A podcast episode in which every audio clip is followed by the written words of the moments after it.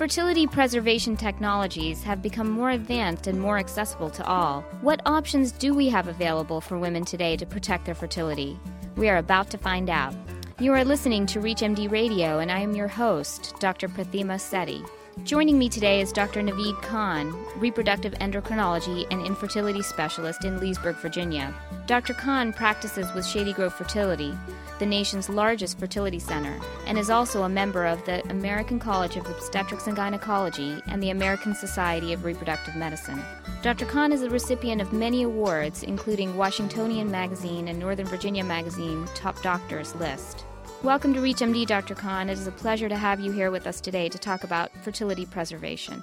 Thank you for having me on your show. It's my understanding that in the past, this has really been an area focused on saving the reproductive potential for cancer patients. But more recently, this has all changed. Can you speak briefly on the history of fertility preservation and where it is today for women? Sure, absolutely. So, uh, cryopreservation, which is a method of freezing tissues and eggs. This, I mean, this has been around since the 1950s. Uh, it was about in the early 80s that eggs were first frozen, and in about 1986 was the first baby that was born from the use of frozen eggs. This is a very, very technology-driven field, and as the technology has improved and techniques have improved, the pregnancy rates have also improved over the past few decades. So, what are some specific options for fertility preservation available for women today? As I believe there are several options available now. There's several options. Now, some are out there available right now to the general public, and there's some that are also re- right now research based and possibly in the future will become more accessible. But in terms of what women can do right now, number one would be embryo freezing. This is where a woman undergoes an IVF cycle she takes medications, which are injectables, and makes lots of eggs. And those eggs are then harvested during a procedure. Those eggs are then fertilized, and the embryos are grown and then essentially frozen for future use. Now, frozen embryos, they have a survival rate of about 95% in the future. So they do pretty well. They're very stable embryos and they have a very good success rate uh, somewhere in the range of around 50 to 60 percent, depending on the age of the woman. Now, this is a great option for women who have a partner, obviously, and this used to be the best option for uh, women at one time. However, right now, because of a technology called vitrification, which is a new flash freezing technology, the pregnancy rates with frozen eggs have skyrocketed. So a woman undergoes an IVF cycle, she would like freezing embryos, stimulate, harvest the eggs, get the eggs, but then rather this time we don't fertilize the eggs and we just freeze the eggs alone. Now, because of technology, the survival of eggs is over 80 to 90 percent, depending on the lab that you use. Um, not all labs are able to do egg freezing, but the ones that, like ours at Shady Grove Fertility, have about a 90 percent survival rate. Now, this is a great option for women who don't have a partner or those who may have moral or religious issues about freezing embryos. So, a third option is uh, ovarian tissue freezing. Now, this technology is still in its infancy and really considered experimental at this time. Basically, what you can do is remove ovarian tissue via laparoscopy. You can freeze it, you can then retransplant it back in at a later time, either in the same place where the ovary is or in other places of the body like the abdomen or forearm. These areas are easier to access to retrieve the eggs. And you know, a handful of pregnancies have occurred at this point in time, but really, it's not something that's available for the general population. Uh, maybe in the future, you know, it may be, but really, right now, it's still in a more research setting. It's very interesting. It's exciting stuff for the future this field, uh, just infertility, egg freezing, egg banking, uh, it is very, very exciting, constantly changing and evolving. And as, it, as the technology gets better, the pregnancy rates and options get better and better for women. Dr. Khan, in your opinion, who do you think are the ideal candidates for fertility preservation in this manner? And, and as primary care providers, should we be offering this to our patients? Like anything, egg banking is not for everybody. Now, this is a good option for women who really want to have fertility in the future and they're not ready to have a, a pregnancy, let's say now. Those would be women who, let's say, you'd want to freeze their eggs if they're between the ages of 30 and 40, they're not in a relationship and not planning to have the kids in the near future. Generally speaking, as a woman gets older, her fertility rate naturally declines, and this allows them to maintain the same pregnancy rate in the future as the pregnancy rate they would have at the time the eggs are frozen. Also, women who have a family history of premature ovarian failure or early menopause should consider that. Like anything, most of these conditions are genetically related. If a woman's mother goes through menopause at an earlier age, that may be a sign that she may undergo the same process. So she may want to consider freezing her eggs at an earlier age before it's too late. Of course, one of our biggest populations are unfortunately the women who are undergoing cancer treatment, uh, many different types of cancers, you know, breast cancer. Unfortunately, we're seeing it more and more. Lymphomas and you know all those chemotherapeutic agents can be very, very harmful and toxic to the ovaries, and as a result, can definitely compromise pregnancy in the future. And of course, like we talked about before, people can have religious and ethical problems or concerns regarding having too many embryos made or freezing of embryos. So a great option also is those people who are doing just general IVF and they are really good responders. They make lots of eggs. They can fertilize a small portion of the eggs so that way they can fertilize all the embryos that are created and just simply just save the eggs that they're not using for the future so they don't have to undergo a whole fresh IVF cycle and waste all those eggs. And it's a great option for those people in that situation. And finally, the people sometimes they start families later in life. So, you know, as you get pregnant, deliver, are ready for your next child, I mean, that's almost two years later. And a woman can go from, you know, 37, 38 to now 40, 41 by the time they're ready for the next child. And of course, a whole different ball game at the age of 41 in terms of pregnancy rates compared to that in the mid to upper 30s. So, with that known declining fertility that's going to occur in the future, it can be a good idea to freeze uh, embryos ahead of time. And do you think that as primary care providers, we should be offering this to all our patients then? I think it should be offered to, or at least the knowledge should be aware that every woman has the option of doing it, especially if she's getting close to the age of 35. Knowledge is power, and the decline in fertility is very real. If a woman decides not to freeze, that's fine. That's her prerogative. But at least she should be educated, know what the options are, and she should decide whether it's right for her or not. If you are just tuning in, you are listening to ReachMD Radio. I am your host, Dr. Prathima Sethi, and I'm speaking to Dr. Naveed Khan about fertility preservation.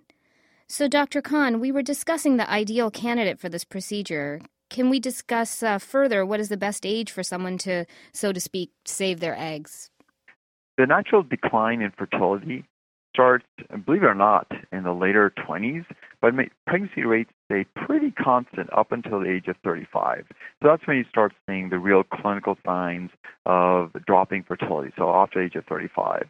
Then it gradually declines. Then after 37, that process becomes much more accelerated. And by the time you hit 40, there's a dramatic drop in pregnancy. Each year that you go from 40 to 41, 41 to 42.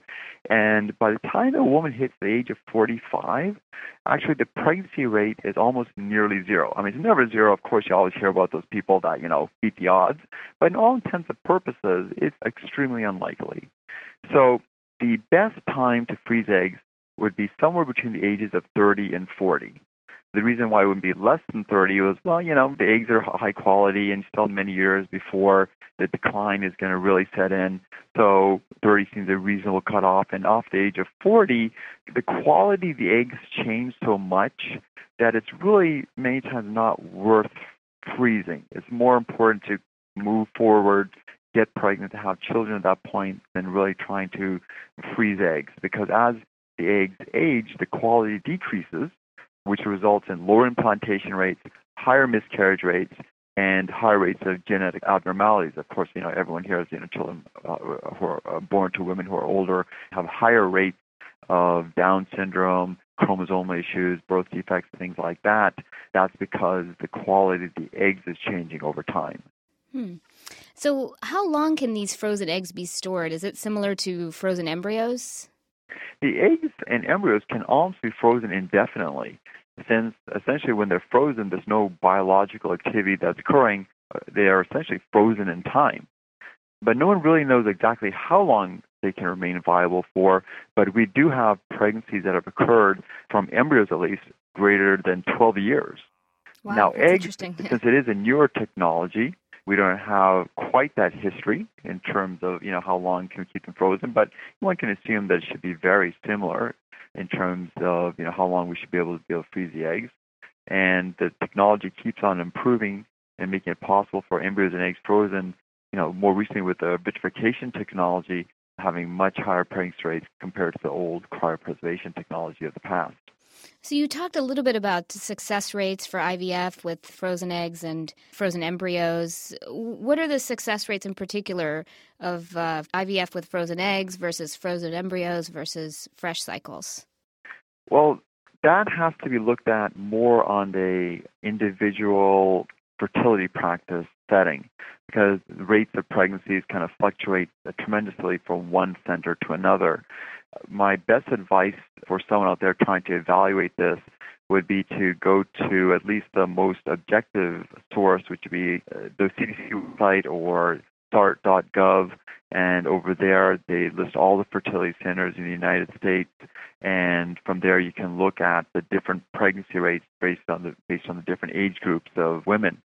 Now, not every center is doing vitrification at this time, which is the better technique to freeze embryos and especially eggs. I mean, I can share with you data that we have at Shady Grove Fertility. As a leader in the field, we have done almost 100 egg banking cycles in just the past two years alone, and we have about a 90% egg survival rate and pregnancy rate over 55%. that's and just to kind of put this into context, that's almost the same pregnancy rates as a woman would get with undergoing a fresh IVF cycle. And uh, the technology, once again, it's very, very revolutionary. I mean, who knows what the next frontier is, but this egg freezing is very, very exciting. Yeah, definitely, definitely. It gives women a lot more options too, especially if they don't have a partner or if they want to hold off fertility for personal reasons. Yes, and especially here in Washington, Baltimore, Philadelphia area, you know, many women are choosing to having kids later in life. They're, you know, uh, busy with studies, with jobs, and as a result, childbearing is now being pushed off outside of the peak years of fertility, and more and more women are, you know, beginning to start families off the age of 35. So, if that's something that is a woman may be experiencing, you know, she may want to freeze her eggs at a younger age. It's obviously more ideal to try to conceive at an earlier age, but if one if that's not an option, then that is kind of like an insurance for the future to at least have the same pregnancy rates of back when she was younger. So, what about men and children? I know that they have options for fertility preservation as well. Can you speak briefly on what we can offer them? Sure. Men, it's pretty straightforward. They can simply freeze their sperm. It's relatively easy and simple. It's been done for over the past 40 years with great success.